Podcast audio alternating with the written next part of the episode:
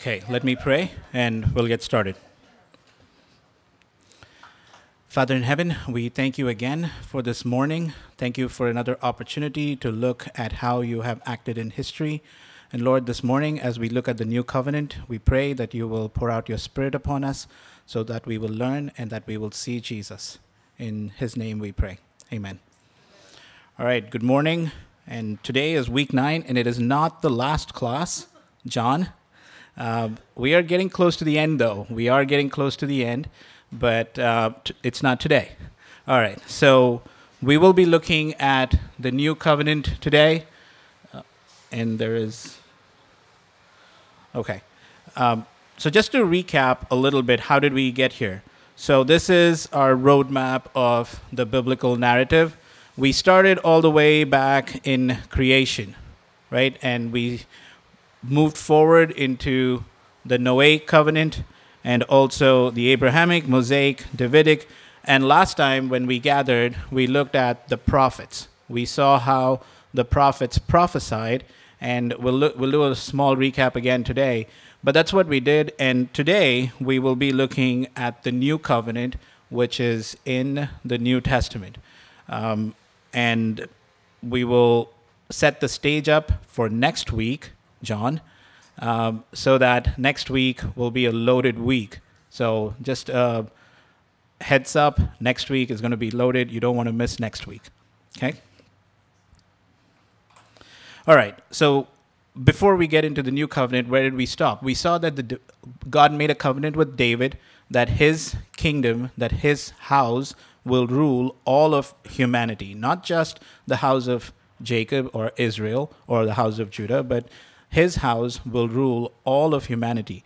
But the Davidic kings are not ruling eventually, and in fact, they are in exile under foreign rule. And in this context, God raises up prophets. Okay, God raises up prophets, and the prophets have a twofold ministry.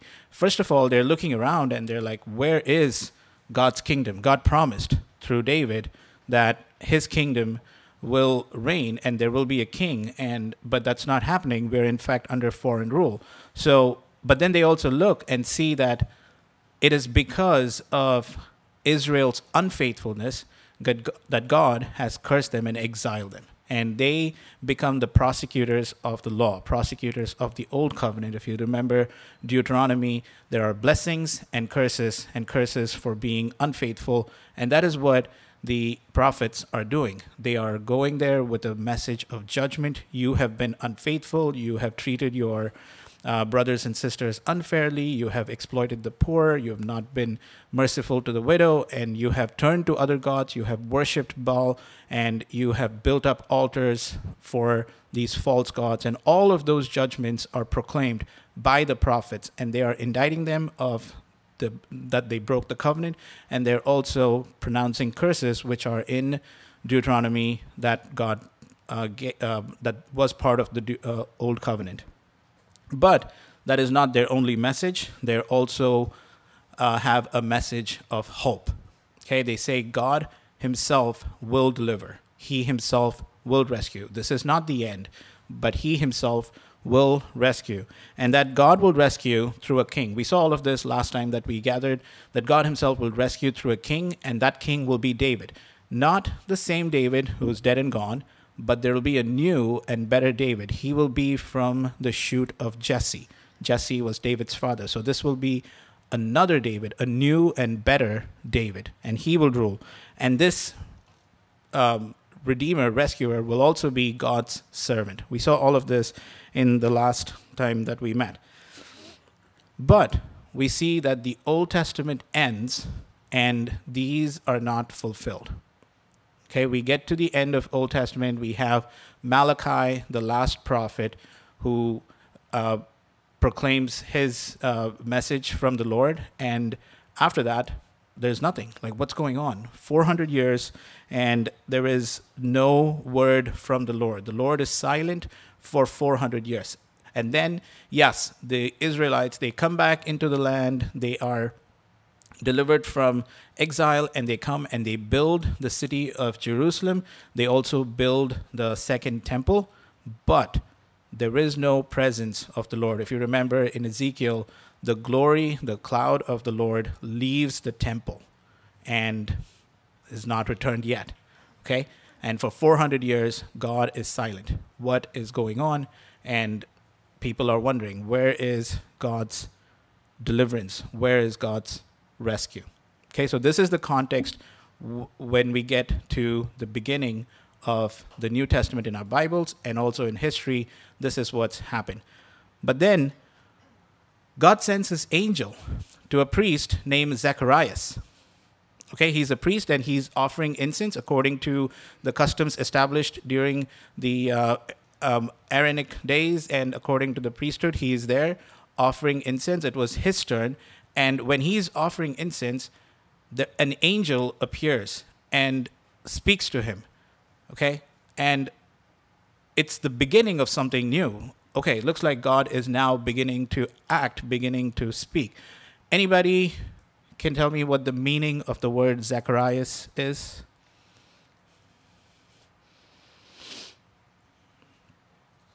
Zacharias, anybody?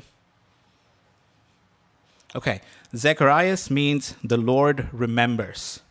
It's not, I don't think that's a coincidence that it was Zacharias to whom the angel appeared. The Lord remembers, and that should bring us back to Genesis chapter 8, after the flood, when the ark was floating around in the waters. Genesis 8, chapter 1, opens with the Lord remembered Noah, okay? And then again, when the Israelites are in exile under the Egyptians, Exodus chapter 2 and verse 24, it says, the Lord remembered the covenant he made with Abraham and with Isaac and with Jacob.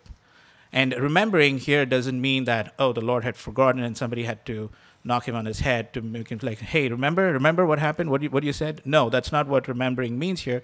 Remembering here means that God is beginning to act. Okay, God is moving. God is making things happen. He is beginning to act towards Noah. He is beginning to act towards Israel. And now he's beginning to act towards all of humanity. Okay, so this is the beginning of what is to come. And what does the angel tell Zacharias? The angel tells Zacharias that you will bear a son. Zacharias was old, so was Elizabeth, and they were beyond their childbearing age, but then the angel says that you will have a son, Elizabeth will bear a son, and this son will prepare the way of the Lord. Where is that from? That's from Isaiah chapter 40, verse 3, where it says there will be a voice, and that's in Malachi, there will be a voice crying out in the desert, prepare the way of the Lord. Okay, so these are the beginnings of what God said he would do, and it's a spark, and it's beginning to happen, okay? The angel also says that he will be filled with the Holy Spirit. He will be filled. He is not going to be bringing the Holy Spirit. He's not going to fill, but he himself will be filled with the Holy Spirit. Okay, and again, this should remind us of Ezekiel chapter 36, which we saw last time, that in the New Covenant, I will give them my Spirit. So this is the beginning, right? It's beginning to happen. 6 months later, Gabriel appears to Mary in Nazareth and tells her that you will bear a son. Okay, it's not the same as what happened with Zacharias, because Mary was a virgin, right? So Mary was a virgin, and Mary's like, how can this be? Because I'm still a virgin. How can I bear a son? And the angel, we'll look at what the angel tells Mary also, but the fact that she's a virgin and that she will bear a son, and God is saying that this is going to happen, should bring us back to Isaiah chapter 7 and verse 14, where Isaiah said, behold, a virgin shall conceive, and a child will be born. Okay, we looked at all of this last time when we met. So again, these prophecies are beginning to happen slowly. And what's more, she is betrothed to Joseph, who is from the house of David. So this child who will be born is going to be in the lineage of David, in the house of David. And we'll see more about this child in the next slide. There's more. A third angel appears to Joseph in his dream and tells him, don't forsake Mary. Joseph knew that Mary was with child, and he, being a righteous man, wanted to divorce her and not marry her. But then the angel appears to Joseph and says, no, don't forsake her, because the child within her womb is from the Holy Spirit.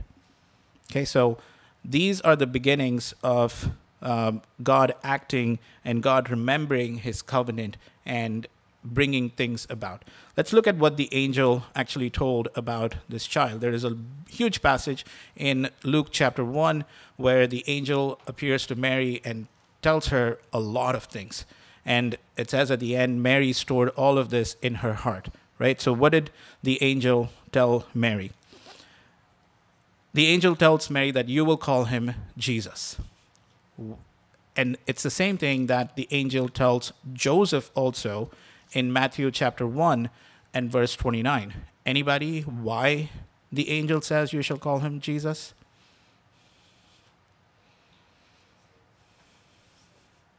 I can hear some rumblings. He will save his people from his sins. Matthew 1:21. The angel tells Joseph, you will call him Jesus, for he will save his people from his sins. The word Jesus or Yeshua in Hebrew means to save, savior. Okay, so that is what the angel says. And what does this remind us of? Forgive them of their sins. What does that remind us of? Sorry? Jesus on the cross. Okay, something in the Old Testament. Something that we have looked at. Something that we looked at last week.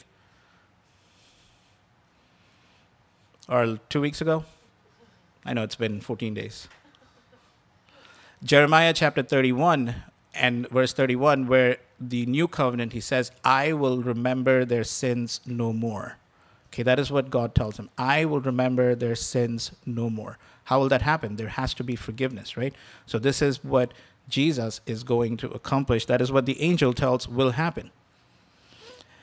The angel also tells Mary that this will be the Son of the Most High. And later on, the angel tells Mary that he will be the Son of God. Where have we heard this before?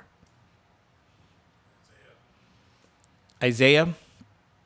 Yes, Isaiah also. But who was the Son of God in the Old Testament?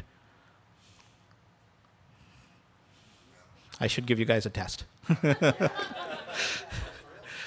Israel, yes, Israel. Remember when Moses goes to talk to Pharaoh, God says, Israel is my firstborn son. Let my son go. Okay? And then we also see that Adam was son of God, as we see in Luke, where it says Adam was the son of God. So again, the sonship aspect comes again. And we see also in the Davidic covenant where God said, I will be a father to him and he will be a son to me. Okay, so this is not something new. This is all what was already said, and the angel is basically saying, here, this child that will be born will be called the Son of the Most High, the Son of God. Okay? He says he will sit on the throne of his father David. Okay, so he is going to be from the lineage of David, and he is going to sit on the throne of his father David, and he will reign over the house of Jacob forever. And that's exactly what God told David in the covenant that he made with him. His kingdom will have no end. Again, more from the Davidic covenant where God says the kingdom will never end. He will be on the throne forever. And we saw this also in Psalm 72. When we looked at Psalm 72, when we were doing the Davidic covenant, it was the same thing where it says, as the sun endures and as the moon, the king will be on the throne. Okay? I'm paraphrasing, of course, but we saw the language of the sun and the moon, and it was the same thing. And finally, when Mary asks, how will this be? How will this be, for I am still a virgin? The angel says, you will be conceived of the Holy Spirit. The power of the Most High will overshadow you. Okay, so the child was with the Holy Spirit from conception.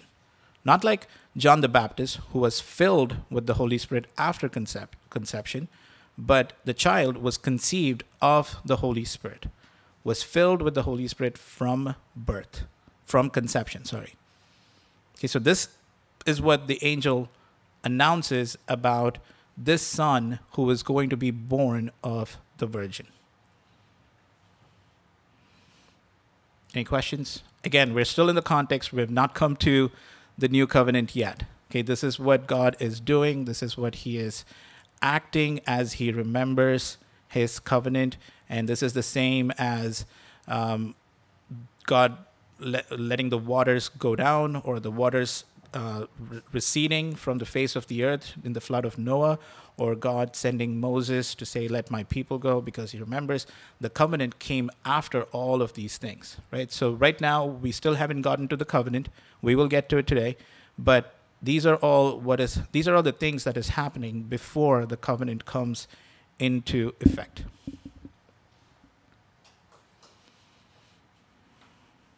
Any questions? Okay, all right.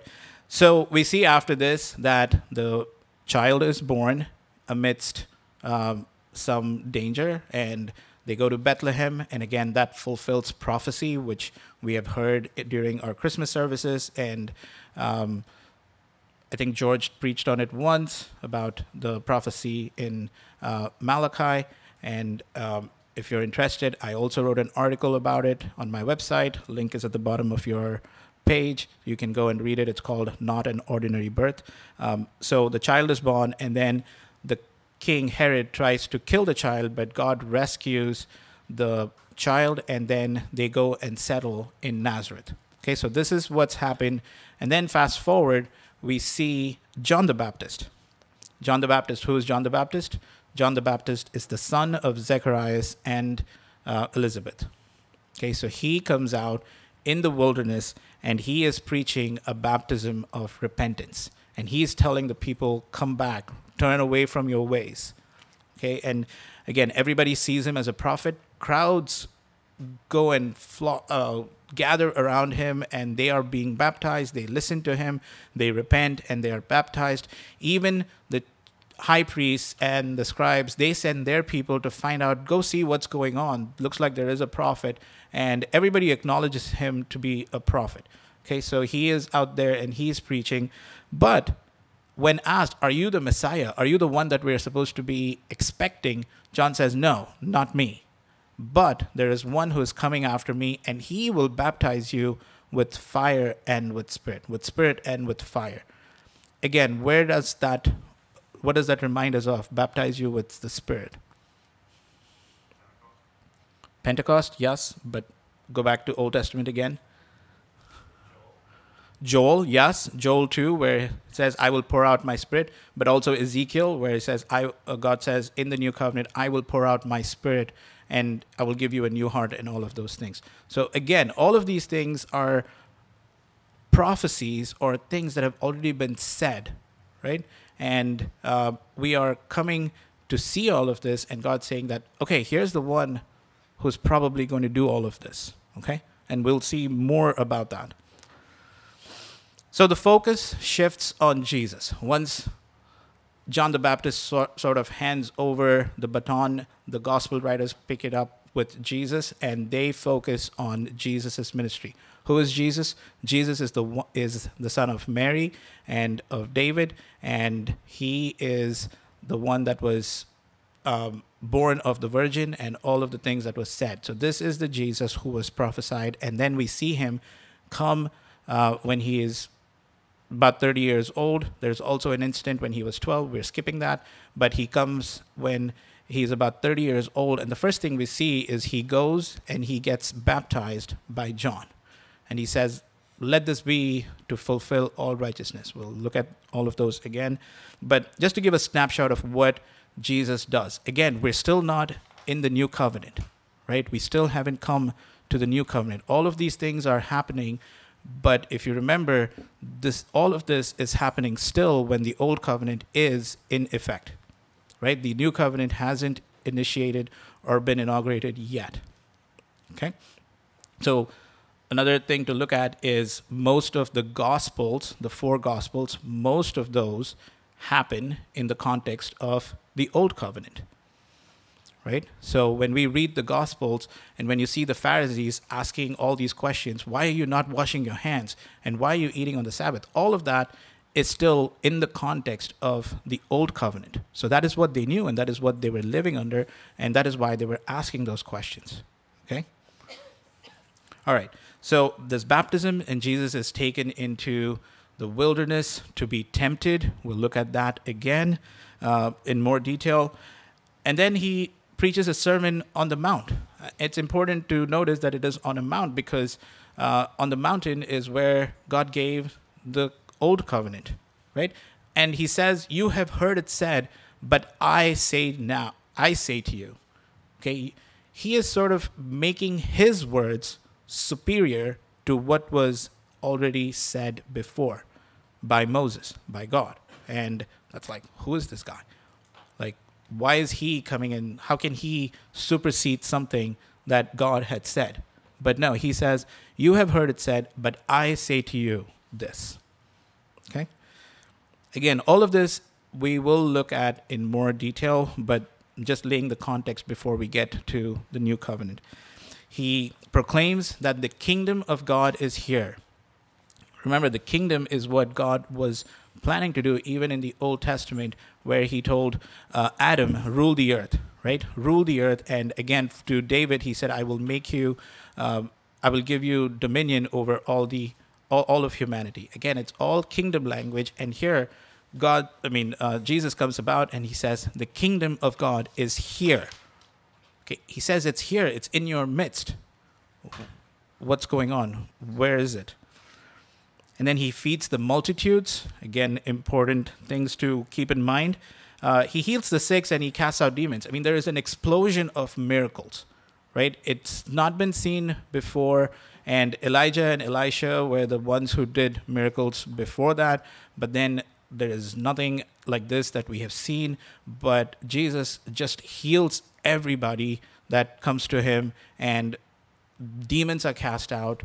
All kinds of sicknesses are healed, and people who are dead are raised from life, and there's just a huge explosion. And Matthew, when he records this, he says this is to fulfill what Isaiah said in chapter 53, where he bore our iniquities.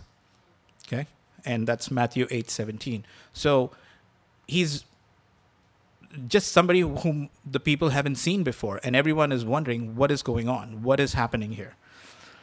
And he forgives sins. And if you remember the story of the paralytic, they drop him from the roof and he says, go, your sins are forgiven. And people are like, who is this guy who forgives sins? Only God can forgive sins.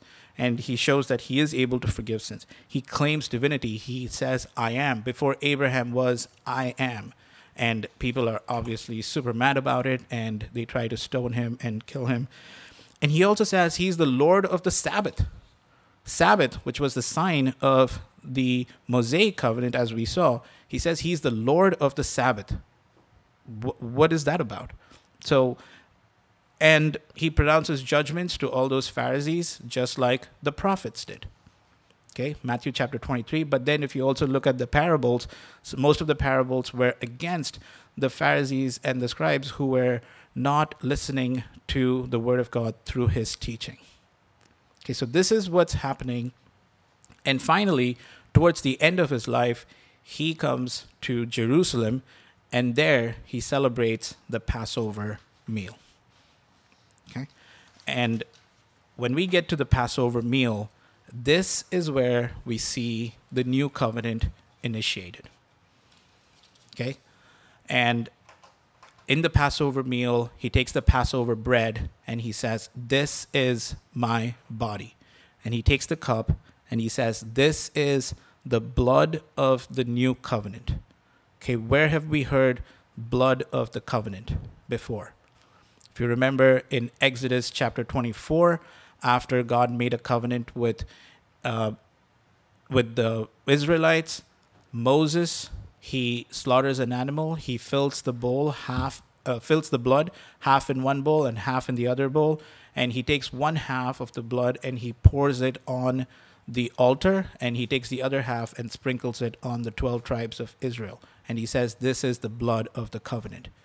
Okay, it's the same language that Jesus is using to say this is the blood of the new covenant. Okay, again, there is a ceremony, but again, this is not, I mean, everybody knows that this is not his blood because it's still whatever drink they were drinking because his body was still intact and his blood was not spilled, but he is referring to this as the blood of the new covenant, and he says, this is my blood. Okay, and eventually, a day later, Jesus is crucified and all of his blood is spilled. Okay, all of his blood is spilled. That's where the soldier pierces his side and blood and water flow out, which means there was no more blood. All of his blood is spilled. So he spills his blood and he says, this is now the initiation of the new covenant. Okay, so we are, in effect, the new covenant begins with the death of Jesus, but the effects are seen a few days later. Okay? Jesus becomes the first fruits of the new covenant. Okay? He rises from the dead. And again, the resurrection is evidence that God has forgiven sins. Okay, and again, we can look in the rest of the New Testament where Peter stands on the day of Pentecost and he says, death could not hold him because there was no sin in him. There was nothing that could hold him down. Okay, death could not hold him, which means that God has forgiven sins. There is nothing to keep him dead in the grave. The power of death is sin, and sin has been forgiven, so death is powerless, and now Jesus is risen, and he is the first fruit of the new covenant. Not just that, he's the one who is filled completely with the Holy Spirit, even while he was, not only during the resurrection, but even all his life, you could see that John the Baptist telling that here is the Lamb of God. He is the one in whom the Spirit is without measure, John chapter 3. Okay, so he is embodying what the new covenant life will look like, what we will be in the new covenant. And then eventually, during Pentecost, the other people are brought into the new covenant when the Holy Spirit is poured out on everyone, on the disciples, and on the 3,000 who are there, who are baptized. That's the initiation of the new covenant. And then we see in the Acts that other people are also brought in, the Gentiles. They are also brought into the new covenant because they also receive the Holy Spirit. Remember, the Holy Spirit was the sign of the new covenant, as Ezekiel said, I will pour out my Spirit. I will remember their sins no more. And I will put my law in their heart. Okay, so now they're receiving the Holy Spirit, and because they're receiving the Holy Spirit, the apostles and the disciples are saying that, oh, they are also now being included in the new covenant. So it's not just for the Israelites, but it's also for the Gentiles, and then all kinds of people are being brought into the new covenant. Okay, so now the new covenant is completely in effect, and that's where we have also been brought into the new covenant when we repented and believed and received the Holy Spirit when we were born again.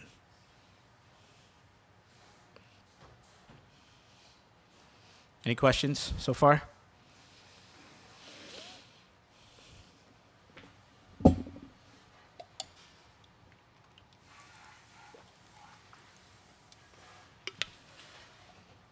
Nothing?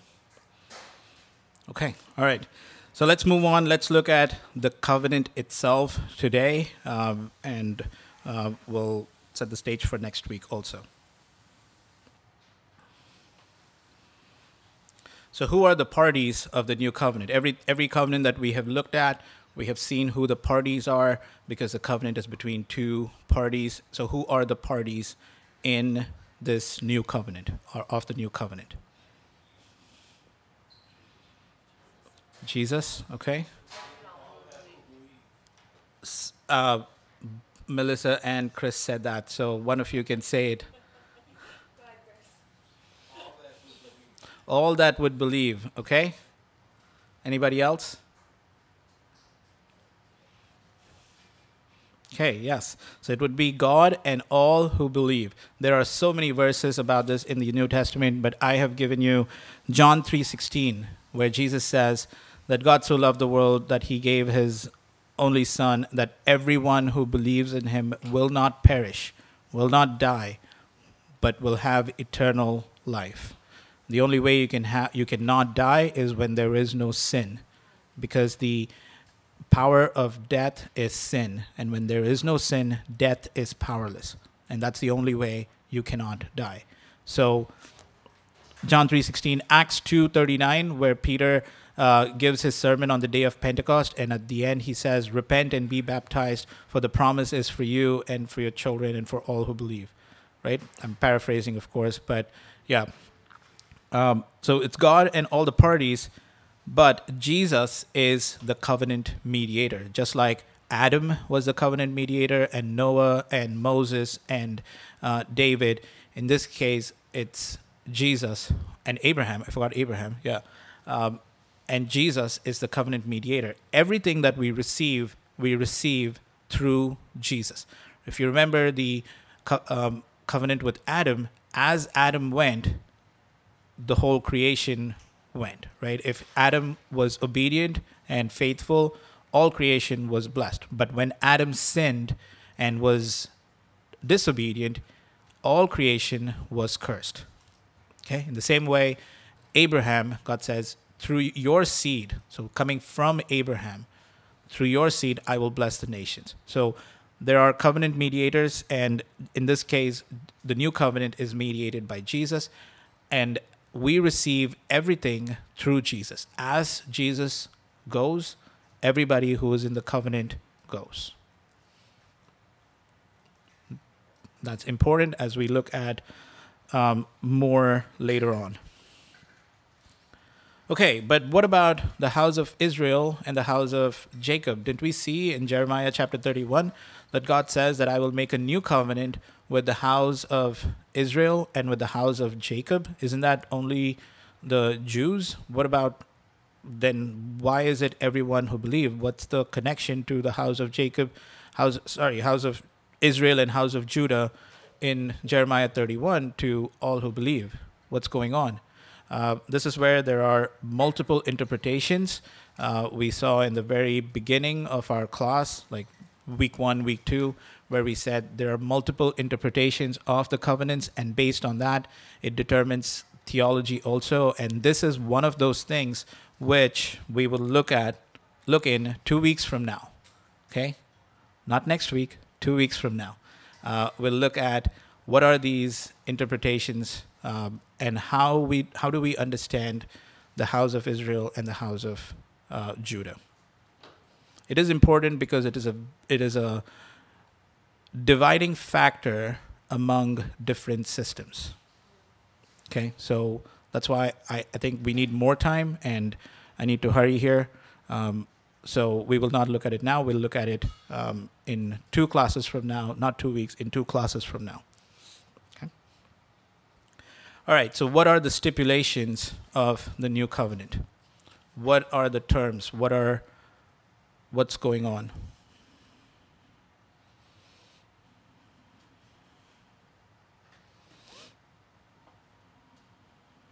Yes, Chris.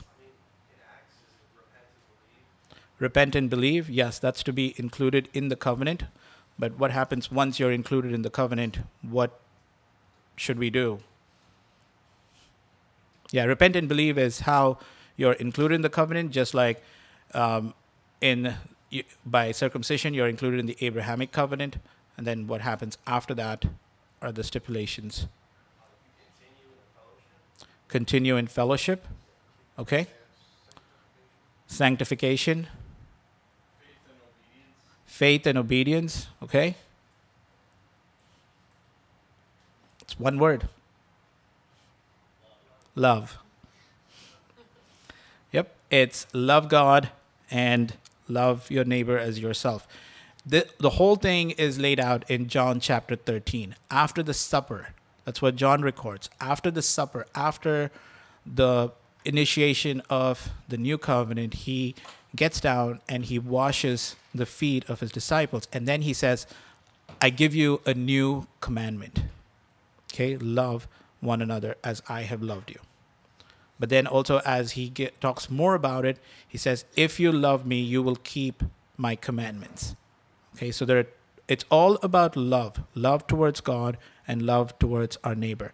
And love towards our neighbor, Paul picks it up in Galatians chapter 5 also. And you can look through the references.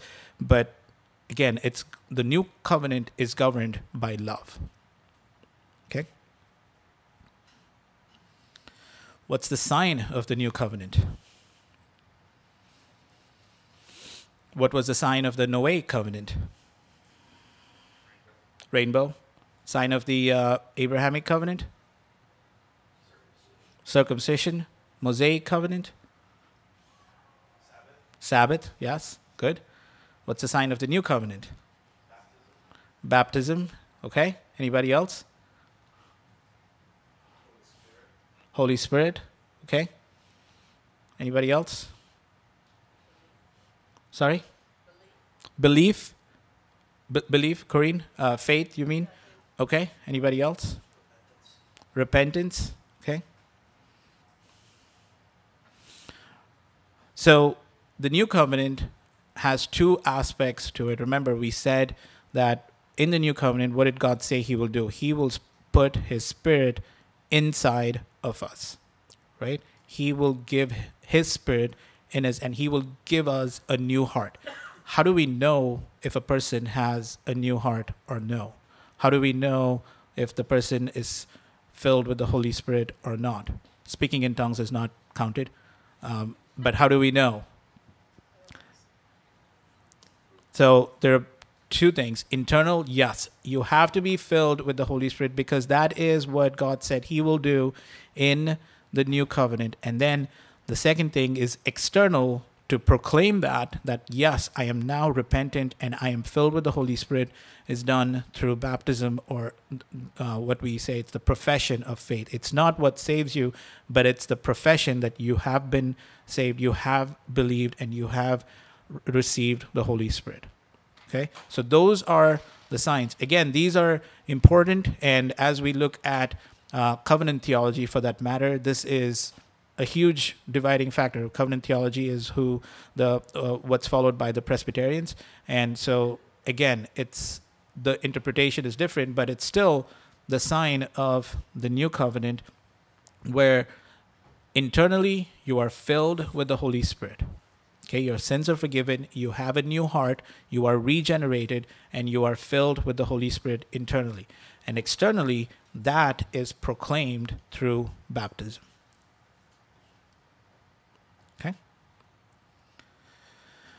Okay, what's the purpose? And for every covenant that we've been looking at, we've looked at what's the purpose of the covenant. So the purpose of the new covenant, the first thing is forgiveness of sin. God said it already in Jeremiah 31. That I will remember their sins no more. And again, we saw Jesus. He came so that he will save his people and forgive their sins. And he said, "This is my blood that will be shed for the forgiveness of many." Okay? So the first purpose of the new covenant is forgiveness. And why is forgiveness important? Because if you remember, Adam sinned, right? And he could never get out of that sin, out of that guilt, and out of the power of sin. He could never get out of that. And God said that I will send my seed. Okay, so forgiveness of sins. It's also regeneration and a new heart. We saw in the covenant with Noah, God wiped out everybody except for the 8 people. And even though God wiped out everybody, there was no heart transformation, right? People were sinful before the flood, and people were sinful after the flood. The flood didn't really change anybody's heart. The indwelling of the Holy Spirit. Again, we'll look at this more, but the indwelling of the Holy Spirit, where God says, I will put my spirit. And also in Ezekiel and in Jeremiah, he says, I will put my law on their hearts, No one will have to tell them, know the Lord, because everybody will know the Lord, from the least to the greatest. And they will follow the commandments. And the Holy Spirit is who enables us to do that, to follow God's commandments, to live in freedom and not be subject to sin again. Okay? It's union with Christ. I said everything comes through Christ. Christ is our covenant mediator. We become God's son and daughters because Jesus was the Son of God, and in him we are adopted. Ephesians chapter 1. In him we are adopted, and in him we are made sons, and in him we will also reign with him, right? We will, and we have this relationship with the Father, as God said, I will be a father and he will be a son to me in the Davidic covenant. Because of our union with Christ, we also enter into that relationship. And if you remember, Adam was son of God. So in that sense, we become sons of God because of the Son of God, Jesus. And then we have eternal life, which means no more death. And we will live in the new heavens and the new earth, which is how God had Adam in the Garden of Eden, which was the land that God gave Adam. And that was also the temple, a sanctuary where God communicated with Adam. And then through Jesus and through the new covenant, we will be in the new heavens and the new earth, and we will be in relationship, in the presence of God, in the land that he gives us. Okay, so at this point, your notes are done, but I have one more slide. And I'm not going to ask you, do you have any questions? But I am expecting that all of you will have questions. You should have lots of questions at this point. And should be like, how did the new covenant and Jesus as the covenant mediator fulfill all the prophecies of the new covenant? There are so many things that are prophesied in the prophets. And what's happening? Where is that? Is Jesus the new and better Adam? What happened to all of the things that Adam did, and who's going to clean up now, right? Is he the new and better David? The prophet said there will be a David, right? Is he the new and better David?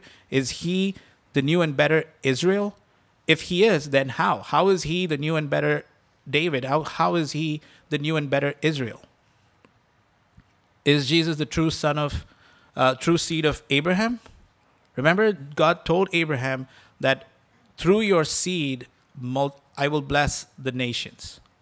And Paul says clearly, and we saw this also when we looked at the Abrahamic covenant, it's not seeds, but it's seed, singular. So who is the seed? If this is the new covenant, which was supposed to be the end of everything, where is the seed? And if it is Jesus, what is going on? How does that get fulfilled? What about the old covenants? Are we still obligated to keep everything? What about the 613 commandments in the Mosaic covenant? Are we still supposed to keep it? Forget 613. What about the Sabbath?